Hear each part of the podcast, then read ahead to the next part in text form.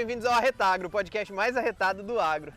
Estamos mais uma vez aqui, direto da usina. Na primeira vez eu não pude vir, vieram João e Gilson, mas hoje eu vim porque o bate-papo está mais do que especial. A gente convidou mais uma vez a Dávila Alves, especialista agronômica da Netafim. Dávila, muito obrigado. Eu que agradeço o convite. Obrigado por ter vindo aqui com a gente, mostrado um pouco do trabalho que vocês estão fazendo. E hoje a gente vai continuar aquele papo que a gente está já há algum tempo falando de irrigação, falando de gotejo. E a gente trouxe alguns assuntos é, um pouco mais específicos hoje, né? Então hoje a gente, além de dar uma geral nesse canavial que tá lindo, né? A gente veio conversando no caminho, tá muito bonito, a cana tá bonita. E, e a gente vai mostrar um pouco das especificidades da água, na captação dessa água, qualidade de água é, e todos outros assuntos mais técnicos que quem vai explicar é ela. Eu não sou nenhum especialista em irrigação, mas hoje eu tenho certeza que eu vou sair daqui aprendendo um pouco mais. Ai, se Deus quiser. É verdade. Então, Dávila, é, a gente está na frente de um reservatório, de um tanque. E acho que para a gente começar, eu queria que você falasse para a gente o que, que é isso, é, o que, que nós estamos aqui mostrando. E aí a gente vai afunilando até falar um pouco mais da importância da qualidade da água e do que, que a gente quer mostrar hoje. É, primeiramente, pessoal, muito obrigada pela oportunidade. O que temos aqui é um reservatório que também ele serve como um tanque de decantação, ou seja, é um, um mecanismo de reservarmos essa água de acordo com a área, com a necessidade da lâmina diária, né? é uma segurança que nós temos, ao mesmo tempo que é um mecanismo para a gente promover né, a decantação de possíveis elementos químicos que possa haver nessa água. É, é interessante porque aqui a gente tem esse reservatório e, e o indicado é que tenha mesmo de fato, né? Porque eu até fiz uma pergunta para você, até para conhecer um pouco mais o sistema. É, muita gente fala, é, é preciso de fato eu ter um reservatório desse? Ou eu posso, por exemplo, tirar uma água direto do poço e usar no meu sistema? Então, assim, esse reservatório, ele, você falou de decantação, você falou de reservar água de fato, de quantidade. Explica mais como funciona isso. Então, o reservatório, o que, que acontece? Uh, ele é necessário porque ele serve como um mecanismo para a gente ter um controle melhor sobre a água, justamente porque o que vai ser impactado lá no campo vai ser os emissores. Então, hum, para isso que nós temos mecanismos de, de filtragem e tudo mais. Mas o que, que acontece? No caso do reservatório, ou no caso de um, um poço perfurado, o primeiro passo para se fazer uma irrigação de qualidade no sistema de gotejamento é a gente conhecer a qualidade da água. Isso é válido para qualquer sistema de irrigação e não seria diferente né, para o sistema por gotejamento. Então, ao conhecer a qualidade da água e conhecendo se eu tenho sólidos suspensos nessa água, partículas de silt ou de argila, se eu tenho ferro, se eu tenho manganês, então, independentemente da fonte de água, se é de rio, se é de barragem, se é de um, de um reservatório particular, se é de poço, é importante eu conhecer a qualidade da água. Então, é, dependendo dos aspectos químicos dela, é que eu vou saber se realmente assim preciso da decantação né, do tanque ou reservatório. Geralmente aqui para o Nordeste nós temos águas com alto teor de ferro. Alguns locais, como no semiárido, por exemplo, a gente tem água com mais alcalina, né? São águas com alto teor de cálcio e outros carbonatos. Então, de toda forma, acaba recaindo né, na necessidade de se ter um tanque de decantação, inclusive um sistema de aeração para que a gente promova a oxidação dessa água, para que ela tenha é, contato com a atmosfera e esses componentes poder ser decantados. Então é uma segurança para o produtor, porque se eu tiro essa água direto de um poço, por exemplo, eu não tenho certeza da qualidade dela, não Exatamente. da qualidade é, química dela, mas física também. Também. Eu consigo controlar isso melhor no reservatório para, por exemplo, não correr um risco de lá na frente eu ter os meus, meus, é, emissores, meus emissores todos entupidos. Exatamente. Então assim eu consigo garantir E essa questão da aeração, por exemplo, como você falou que aqui é uma região que a gente tem uma quantidade alta de ferro, a gente consegue até ver ele na borda aqui, Isso. depois eu vou pegar a câmera e mostrar bem direitinho para vocês. É, então a oxigenação ela vai oxidar esse ferro. Isso. Isso é, é- é- é física, é química. A gente sabe que o ferro ele vai oxidando na presença de oxigênio, ele vai, ele vai sendo consumido e aí ele vai diminuindo a quantidade diluída na água. É isso? Isso. É, De maneira bem resumida. No caso, a oxidação vai promover né, as modificações na composição química desse ferro, né, da origem dele, e vai fazer com que ele se flocule dentro da água. Ele, você vai conseguir ver esse ferro floculado disperso na água. Então, a partir do momento que eu respeito esse período de decantação, esse ferro ele vai decantar e vai para o fundo. Então, aqui entra nesse exemplo de um tipo de captação superficial, né? A gente coleta a água para passar no sistema e fazer a irrigação de forma que seja água de melhor qualidade. Uma vez que o ferro floculado ou decantado, Ele é mais pesado, manganês, ele afunda. Exatamente, ele vai para o fundo. Então aqui é um exemplo de você conseguir captar a água de melhor qualidade dentro do seu Então, reservatório. é- é- então o cano que puxa aqui ele não vai até o final. Não. Ele fica ali pegando essa água que já está limpa, que já está separada desses flocos de ferro e manganês, por exemplo. E aí a gente tem uma garantia de uma qualidade nessa água que a gente não vai é, encher os nossos filtros, não vai é, e, e nem ter o risco de entupir nossas mangueiras, nossos drips, nossos seja lá o que for. A acaba palavra ajudando, né? É uma- um mecanismo que ajuda os- na, na, na performance do sistema. Isso não quer dizer que eu, a partir do momento em que eu faça o sistema de aeração, faça o sistema de captação superficial, né, para coletar essa água de melhor qualidade. Uma curiosidade é que esse tipo de captação ele possui boias flutuantes, então ele acompanha o, nível, da, água, né? Isso não exime, não, não exclui o fato de que eu precise fazer as manutenções periódicas, né? Porque acaba que nós temos um fluxo, querendo ou não, é um fluxo é, é, forte. Isso acaba, dependendo do nível da água, pode puxar algumas É partículas normal, né? né? Então, isso não quer dizer que a água fique 100%. É um mecanismo de segurança, o reservatório, não só de segurança hídrica, mas também na, na segurança do sistema. Ah, isso é interessante porque é uma coisa, é um processo relativamente simples, Sim, mas que a gente tem um ganho muito grande, né? uma segurança, é, pelo menos é, em, em uma vantagem, é, não uma segurança, mas uma vantagem em relação a um sistema direto, vamos dizer assim. né? exatamente. Então, de fato, é uma solução que, quando você for aplicar no campo, ela não é uma solução com alto custo. A gente não Isso. precisa de grandes investimentos, mas a gente vai ter um ganho aí, principalmente acho que a longo prazo, né? É, em relação aos nossos equipamentos. Exatamente. Ah. Esse é o intuito. Então, aqui a gente vê de fato essa, essa construção, esse tanque, esse decantador, esse reservatório. E tem outros processos que a gente vai mostrar para vocês. Então, aqui começa o nosso sistema. Exatamente. A água- O sistema começa na qualidade da água. A água, então, ela vem. Aqui eu não sei se é poço ou se é retirada de rio. É, você sabe dizer? Não, aqui eu sei que essa água ela vem de gravidade. Ela né? vem de Então, gravidade. Então, se ela vem de uma fonte. Provavelmente vem de uma barragem. Ela vem de uma fonte de água. Ah, Então, aqui começa o nosso sistema de irrigação.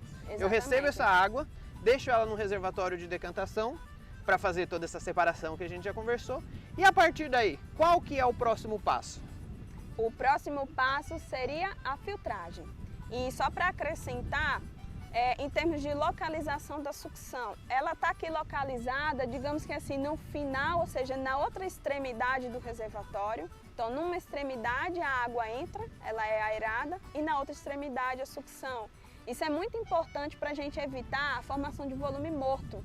Isso faz com que, é, apesar de vocês respeitar o tempo de decantação desse ferro ou desse manganês, a captação ela permite que, ao evitar esse volume morto, eu não tenha formação de algas na superfície. Hum, entendi.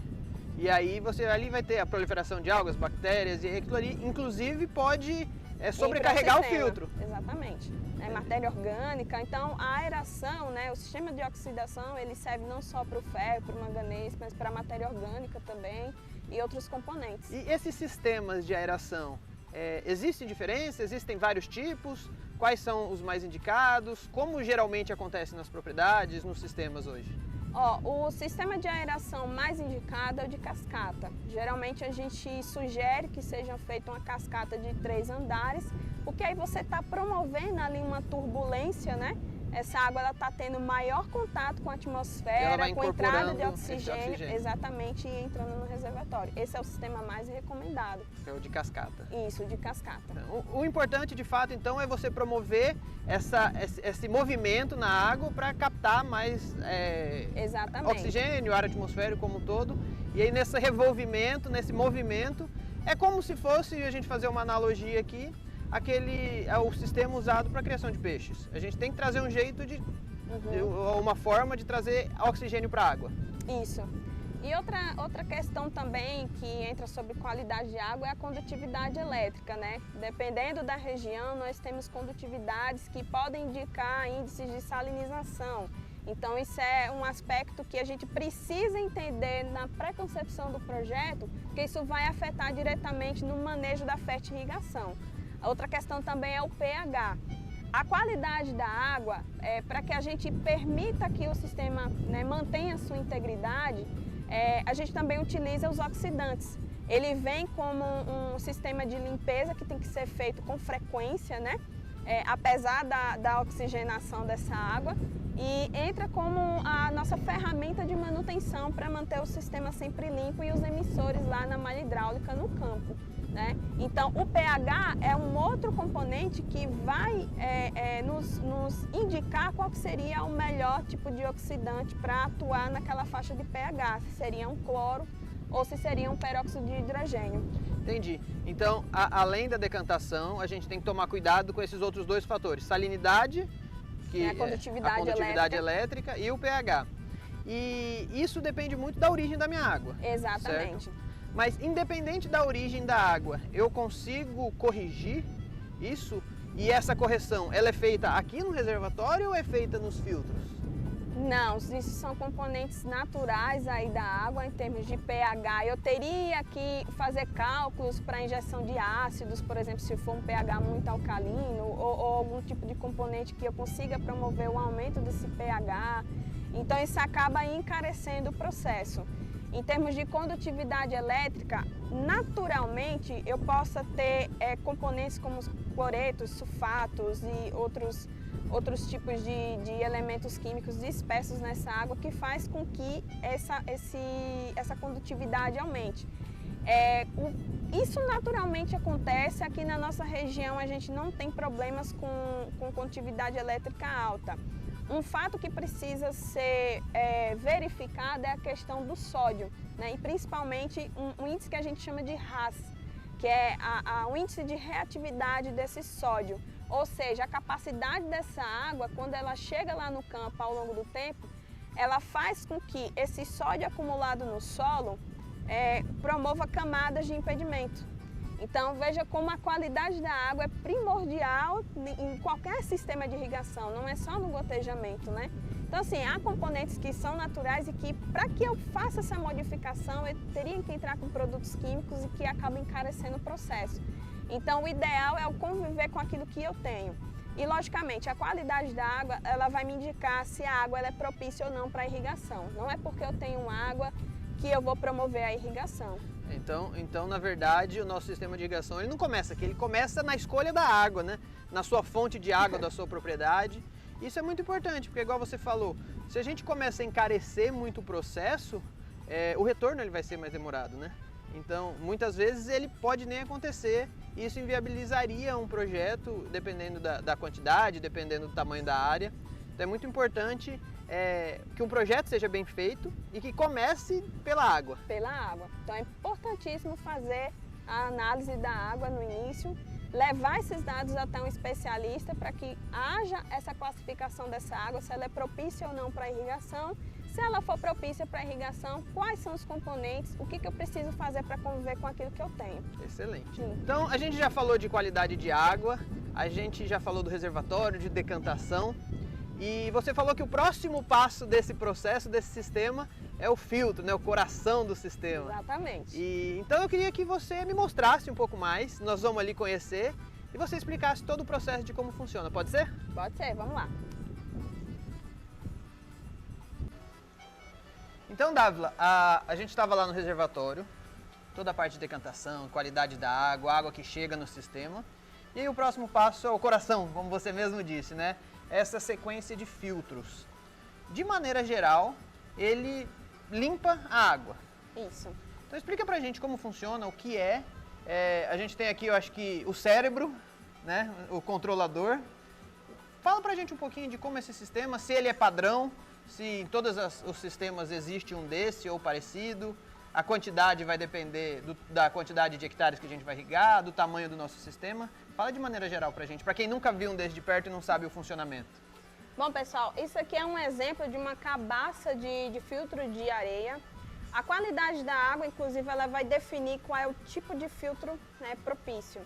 Mas um outro fator importante é a vazão do projeto. Então, se eu tiver vazões mais baixas, talvez um filtro desse aqui não seria né, é, O digamos, ideal. o ideal. A gente teria que entrar, por exemplo, com um filtro de disco, por exemplo. Esses aqui, essa sequência de quatro filtros, ela está de acordo com a vazão desse projeto. Foi dimensionado para esse projeto Exatamente. específico. Todos esses componentes são dimensionados para esse projeto em específico. Acontece que a gente pode ter quatro cabaças, seis cabaças, tudo vai de acordo com a vazão. E o tipo de filtro, né, que ele é concebido a partir também da qualidade da água, o filtro de areia é um dos mais adequados em termos gerais, né? E o que que acontece? Aqui dentro nós temos as crepinas, né? E temos as- a areia também. Aqui dentro a gente tem um volume específico de areia. É, embaixo dela a gente tem as crepinas, O que, que é uma crepina? a crepina, ela é uma, uma- são peças distribuídas né, dentro do filtro, de modo que essa areia fique aqui dentro, mas ela não escape para o sistema. Ah, entendi.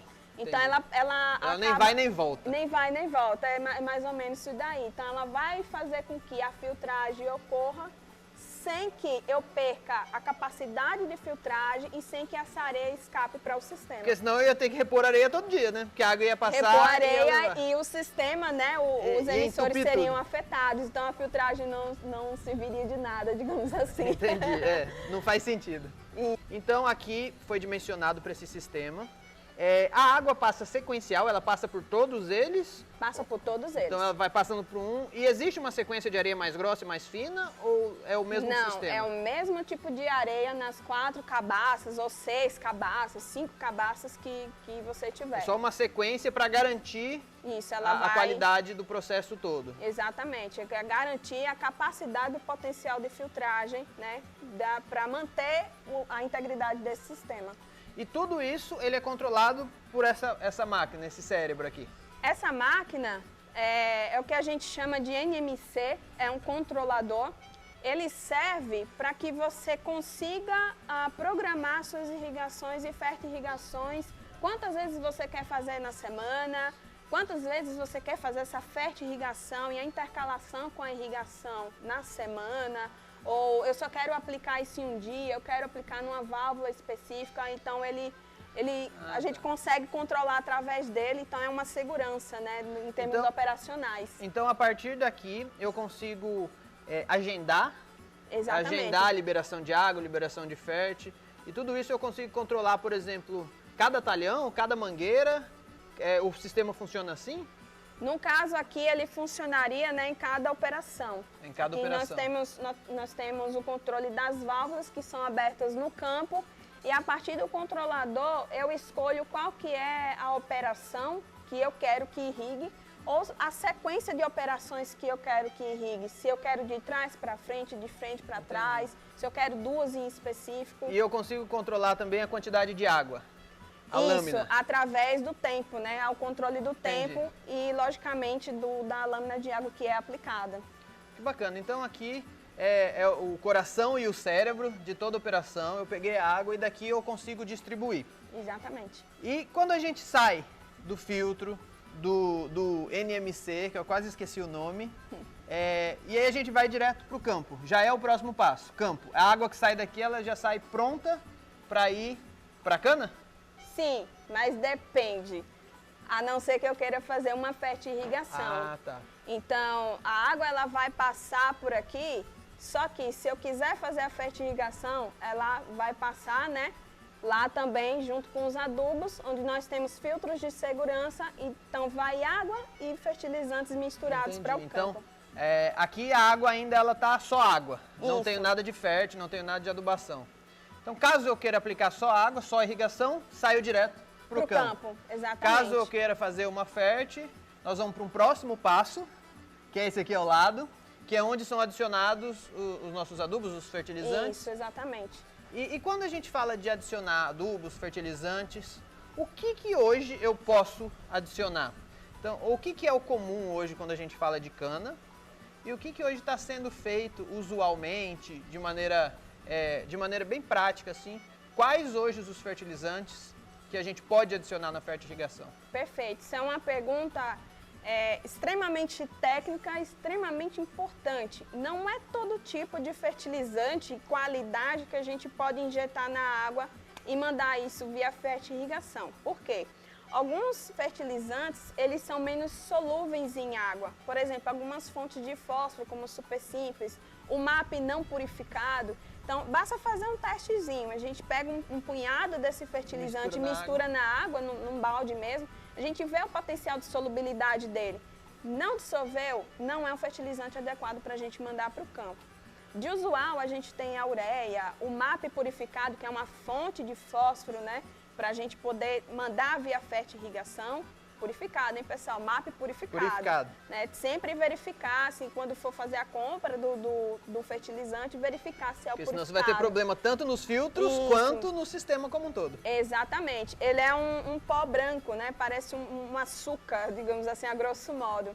A gente também tem o KCl, que é uma fonte de potássio, ou nitrato de potássio, que são fontes solúveis. Lembrando que o KCl precisa ser o pó branco. A gente tem o KCl com os grânulos é, avermelhados, né? Ele não é solúvel em água e tem um alto índice salino. Então é um outro componente que a gente precisa ter cuidado. Tomar cuidado não só com a, a solubilidade dele, com o potencial de salinização dos nossos solos, né? Isso, ele, ele, esse tipo de KCl, o KCl vermelho ou KCl rosa, como o pessoal conhece, ele não é usual para fertirrigação. Ele é um tipo de adubo que você pode aplicar no fundo de suco, né, na, na, na sua adubação de cobertura, por exemplo, lá direto no solo. Na fertirrigação, não. E aí vem é, o sulfato de manganês, sulfato de É, eu, magnésio. eu ia, eu ia perguntar a questão dos micros também, né? Isso, Porque você falou dos macros, basicamente, mas o micro a gente também consegue. E, e é até mais comum a gente falar de micro em fert, né? O pessoal hoje, inclusive, é uma mosquinha aqui, mas isso faz parte do Bastante sistema. mosca, gente. Até, apesar, a- a- até porque a gente tem um sistema de fertirrigação aqui do lado. né? Exatamente. A E gente tem elas- um alguns canais de vinhaça passando também, isso é comum né, em usinas, então normal, pessoal. É, então a gente fala de macro e micro e a gente vê que os dois, de fato, podem ser utilizados. Isso, podem ser utilizados no caso dos micros, né? Alguns produtores optam por fazer essa adubação via foliar, mas ela pode ser sim feita né, via fertirrigação. E qual que, o que é interessante de se fazer fertirrigação via sistema? É, a, a- a adubação via foliar ela não supre a falta do solo. Então você teria que fazer, dependendo da necessidade da cultura, várias aplicações foliares. Isso pode acabar né, acarretando no aumento dos custos. Até porque você vai ter que ter maquinário, Exatamente. pessoas a mais, todo o sistema, se for aéreo, se for por pulverizador, tudo isso dependendo do estágio, você não consegue entrar mais com pulverizador, você tem que trabalhar Uma via aéreo. aérea, exatamente. Isso tudo traz custo. Traz custos. e é, aqui, logicamente- teoricamente, esses custos já estão embutidos. Exatamente. É, logicamente que isso é uma decisão majoritária do produtor, né? Mas qual é a vantagem de se fazer a fertirrigação? Aplicar doses menores, então você evita esses picos de salinidade, né, ou de pH que possa acontecer, e de repente você trabalha com produtos biológicos, bactérias promotoras de crescimento, bactérias solubilizadoras de fósforo, por exemplo, para dar um plus. O que, que acontece? É, com esse esses picos de salinidade, picos de pH, atrapalha. você pode atrapalhar no- no- na desenvoltura delas, né? Então, o sistema de fertirrigação, ele é ideal para esse tipo de atividade, porque eu evito superdosagens, é, eu encurto o caminho que o, que, o, que o nutriente, na verdade, ele faz entre sair, digamos assim, daquela composição Química, do fertilizante né? química, todas as transformações que ele precisa né, sofrer na solução do solo, pra, na, no perfil do solo, né, nas partículas, para chegar até a solução do solo. Então, é algo assim mais químico, mais técnico, mas o que, que eu quero dizer com isso? A gente ganha tempo. A, a gente ganha tempo, ganha tempo e precisão. Com a fertirrigação, doses menores e precisão. E, e eu acho que de maneira bem prática também, eu evito, por exemplo, uma deriva, Isso. eu evito um uso de maiores quantidades, porque quando a gente aplica via aéreo, por exemplo, a gente tem que calcular já uma perda. Isso. Então aqui a gente vai direto, tá botando na boca da planta. E o legal é que através de um controlador a gente consegue deixar a cauda preparada e fazer essa injeção, a gente diminui o contato humano né, com esse produto. Querendo ou não, é um, um, um produto químico. A gente evita as derivas e principalmente evita-se o trânsito de máquinas. Né? Outra coisa muito interessante, pessoal, em relação à operacionalização das atividades se eu tenho um quadro reduzido de mão de obra, eu consigo pegar esse pessoal para outras atividades. Enquanto que é a, a realidade hoje no campo. Né? Exatamente, enquanto que a fertirrigação está sendo feita via sistema. Excelente. Então vamos conhecer um pouco mais do sistema, de como funciona. Basicamente é um conjunto de reservatórios, uhum. mas a gente vai mostrar porque tem muita gente que não viu ainda. Vamos, vamos lá? lá? Bom, Dávila, então, é... agora a gente veio para os reservatórios. É reservatório que chama mesmo? Pode ser. De FERT, certo? De FERT irrigação.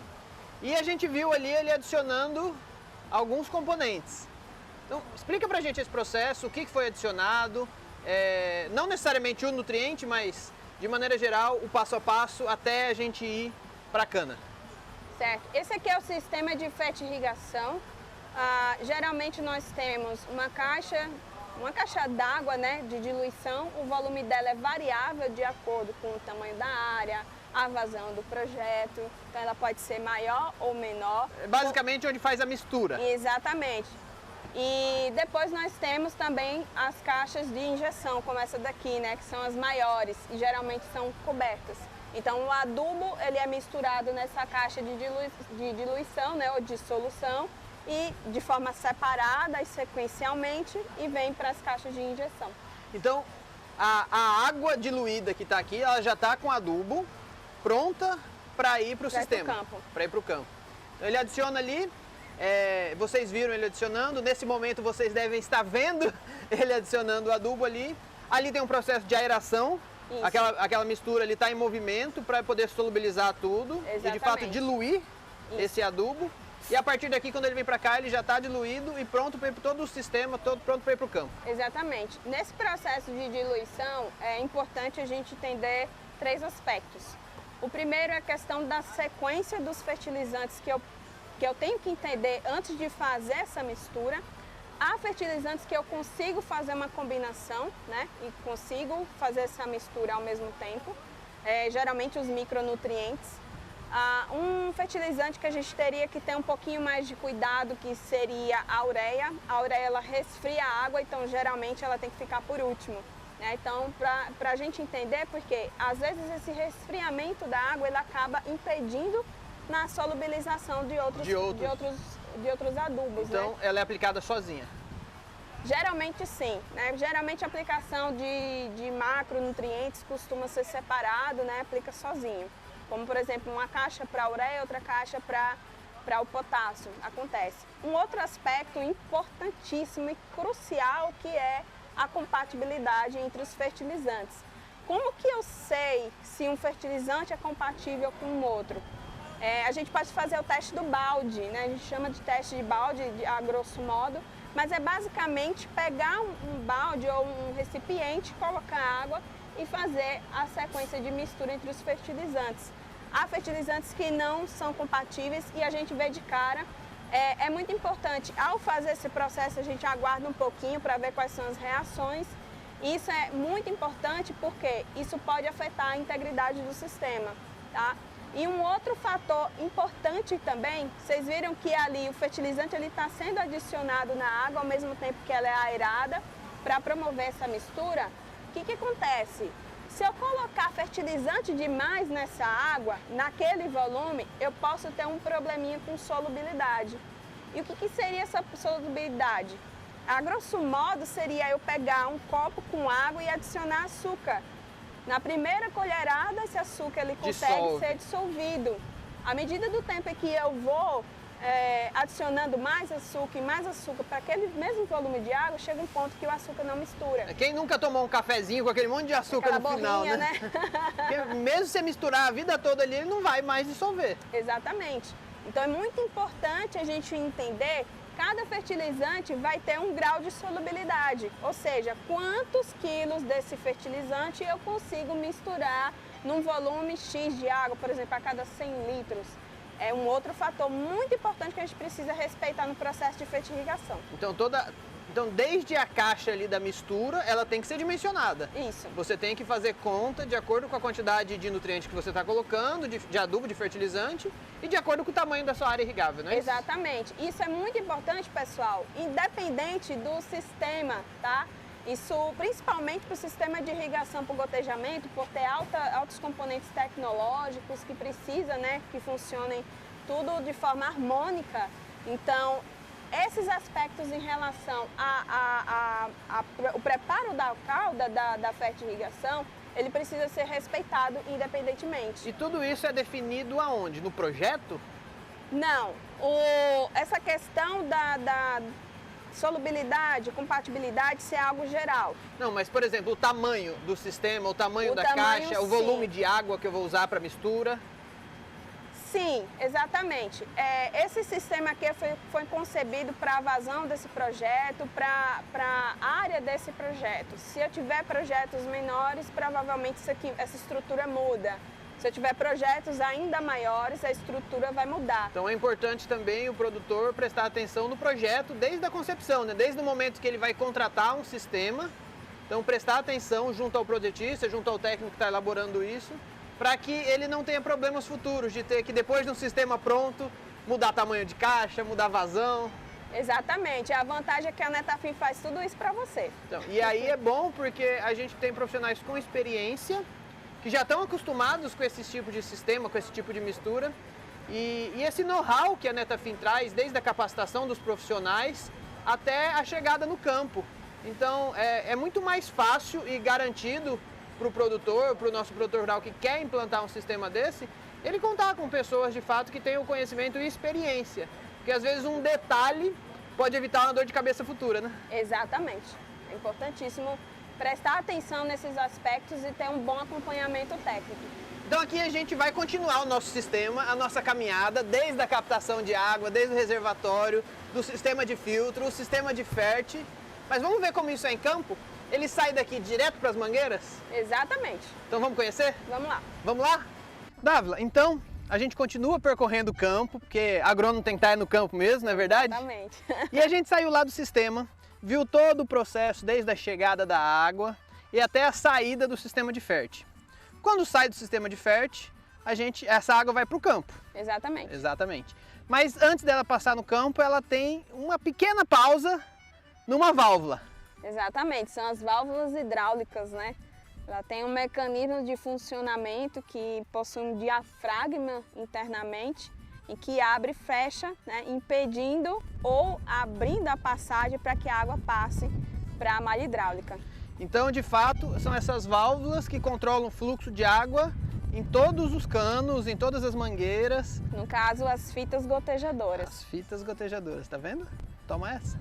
Então, assim, como a gente tá falando de gotejo, a válvula vai pegar todo aquele processo que a gente já viu, toda aquela água, todo aquele fértil que foi trabalhado, que foi produzido, processado, misturado, solubilizado, sai via encanação e vem para as válvulas onde são distribuídas para as mangueiras. E passa por aqui. Então a água saiu lá da casa de bomba, veio até as nossas válvulas, as válvulas estão distribuindo. E quando a gente olha aqui, que é um sistema recém-implantado, a gente vê uns canozinhos diferentes, um Keflex, que até você mostrou lá em estúdio, lembra aquela mangueirinha mais é, Rígida e ao mesmo tempo flexível. rígida e ao mesmo tempo flexível. E tipo, qual é o papel dele aqui na prática? Por que, que ele está sendo usado aqui? Certo. Exatamente aqui, pessoal, está se passando uma linha secundária, né, que é o que a gente chama de ramal também, ramal hidráulico, hidráulico. E através desse ramal, são implantados os Qflex e cada Qflex vai conduzir a água do ramal para as fitas gotejadoras. Então, o caminhamento da água na malha hidráulica, em termos gerais, ele vai passar por uma adutora, uma linha principal. A água dessa adutora vai vir para os ramais, que também é, a gente conhece como linha secundária, e da linha secundária ela é conduzida através do Qflex para as fitas gotejadoras. E um papel muito bacana do Qflex é que antigamente é, a gente fazia a condução dessa água para as fitas através de uma fita cega. E às vezes, por conta do próprio peso do solo ou alguma pedra, algum impedimento, é, essa condução poderia ocorrer uma a dobra, né? Fazendo com que houvesse um impedimento a, a, da passagem dessa água para as fitas, né? Uma obstrução. E o Qflex ele foi justamente desenvolvido para evitar isso. A água consegue passar, o engate é fácil e a gente evita que haja essas dobraduras, né, essa, esse impedimento na passagem de água. É, eu lembro quando vocês mostraram lá que a gente mexeu, boliu com ele o tempo todo. E assim, é uma, é uma, é uma peça relativamente pequena que é utilizada, mas que ela dá uma diferença muito grande. Porque imagina se você tivesse que substituir isso por uma dobra, aí você não sabia se foi na fita, se foi no, no engate, e com esse engate rápido, caso haja uma substituição, é muito fácil Exatamente. de trocar. Mas ele também veio para não precisar ser trocado, né? Exatamente, Porque ele veio para durar. Ele tem, ele tem essa flexibilidade, mas ao mesmo tempo essa resistência, pode passar o solo por cima. Eu posso ter máquina passando por cima dele. Sim. Então aí ele resolve um problema que o produtor tinha. Exatamente, principalmente no período de montagem, né? Tá. Aqui a gente tem todo o sistema, eu tenho os Qflex, os Qflex distribuindo essa água para as mangueiras e essas mangueiras já estão implantadas aqui nesse sistema, por exemplo, nesse plantio. E essas mangueiras elas estão passando a que profundidade? Em torno de 30 centímetros. Em torno de, de 30 centímetros. Isso. E nessas mangueiras elas já estão instaladas, já estão é, trabalhando e eu posso ter tráfego de máquinas aqui em cima também sem problema. Sem problema, até porque dependendo da concepção aqui do plantio, se for para plantio mecanizado ou, ou, ou não, né? Geralmente o plantio mecanizado, os espaçamentos são concebidos de forma que haja o trânsito da máquina, né, de forma a evitar o máximo de compactação nas entrelinhas. É, porém, a linha da cana, se houver compactação, ela está protegida. Então é justamente para que evite-se o, o, pisoteio. Que bacana. Então, é, de maneira bem resumida, a gente viu hoje como o sistema funciona. Exatamente. Então a gente viu desde a captação de água, do bombeamento e aqui agora a gente está em campo onde ele já está em funcionamento, a gente consegue até ouvir a válvula trabalhando Exatamente. ali. Legal, então essa água está né? chegando, essa fértil está chegando, se for o caso desse talhão aqui. Mas é isso que a gente queria mostrar para vocês, porque os dois primeiros a gente foi muito teórico, a gente conversou é, de algumas vantagens, benefícios e hoje a gente consegue ver aqui. E a gente viu lá atrás é, como a cana tá bonita, a gente vê que Visivelmente a gente tem uma diferença quando a gente compara com outros sistemas, até na estrada aqui quando a gente veio, a gente vê outras, outras plantações de cana, visivelmente elas estão diferentes. Isso tudo é a vantagem, uma das vantagens desse sistema de gotejo, né? É promover a uniformidade no stand. Excelente. E para a gente terminar então, Dávila, para a gente deixar o povo instigado, para a gente continuar essa conversa, porque eu estou aprendendo muito, não é uma área que eu domino, a irrigação, e, e não é uma área fácil. É, são poucos, a gente vê desde a época da faculdade, são poucos os agrônomos que vão de fato para a área de irrigação, porque é uma área muito técnica, é uma área de muito cálculo, é uma área que cada detalhe vai influenciar diretamente na produtividade da, da, da, da cana, ou seja lá a cultura que for. A Netafim ela tem outras soluções para outras culturas também, a gente já falou disso. Mas eu queria que você convidasse o pessoal para na próxima vez a gente ver um perfil de solo aberto, para a gente ver como funciona o drip, como funciona o gotejo e, e deixa um, não só esse convite, mas o convite para o pessoal também conhecer as outras soluções da Netafim, que é super parceira do Arretagro e que tem feito a diferença. Tem feito a diferença de, de, de, plantio, de produtividade e no acompanhamento, que é isso que eu achei mais legal. Você estava falando que vocês dão todo o acompanhamento para o produtor, desde a montagem do sistema até a, a, o acompanhamento geral que acontece no dia a dia do trabalho, né? Então, Isso. queria que você fechasse contando um pouco mais disso e o que a gente espera ver nos próximos episódios. Bom, pessoal, a Netafim, ela trabalha com equipe de agrônomos no nosso departamento agronômico. Ela funciona por iniciativa, então nós temos os agrônomos responsáveis por cana-de-açúcar, dividindo aí o Brasil. É, nós temos os agrônomos também das outras iniciativas como grãos e café. E o que é mais interessante, o produtor ele tem esse acompanhamento técnico, não só agronômico, mas também do suporte técnico para que ele consiga aproveitar ao máximo né, o, o sistema e que ele consiga ter o maior é, sucesso em termos de produtividade, rentabilidade, no caso da cana, rendimento de açúcar. O sucesso do cliente é o nosso, é o nosso sucesso, né? E eu gostaria, né, aproveitando aí, convidar o pessoal para no pro, nos próximos episódios a gente conhecer um pouco mais da rotina do agrônomo no campo, o que, que a gente faz, né, conhecer em termos de, por exemplo, a gente vê um, um, um perfil de solo, é, ou, ou, diversos perfis de solo, a gente tem uma diversidade aqui nos tabuleiros costeiros, né, solos mais arenosos, com um pouco de, de argila em profundidade. É bem interessante de ver sistema radicular, todo acompanhamento que a gente faz na parte agronômica e também de suporte técnico. Está todo mundo convidado. Não, excelente. Então, gente, muito obrigado para quem acompanhou até aqui. A gente viu na prática, de fato, como funciona, foi mostrando para vocês, que é uma curiosidade de quem de quem ouve falar, a gente comentou várias coisas que hoje a gente pôde ver na prática, pôde mostrar o funcionamento e a gente vai continuar. A gente vai continuar mostrando, a gente quer trazer cada vez mais essa parte teórica é, na prática para vocês, porque nem todo mundo tem condições de acompanhar isso no dia a dia. Então acho que a Netafim, a abriu as portas para a gente, de fato, para a gente conhecer, para a gente acompanhar. E isso tudo na minha época de faculdade não tinha. Então aproveita você que está assistindo. Você produtor que quer ter é, produtos como esses, soluções como essas, é muito fácil achar. A gente já sempre deixou aqui, vai deixar todos os contatos.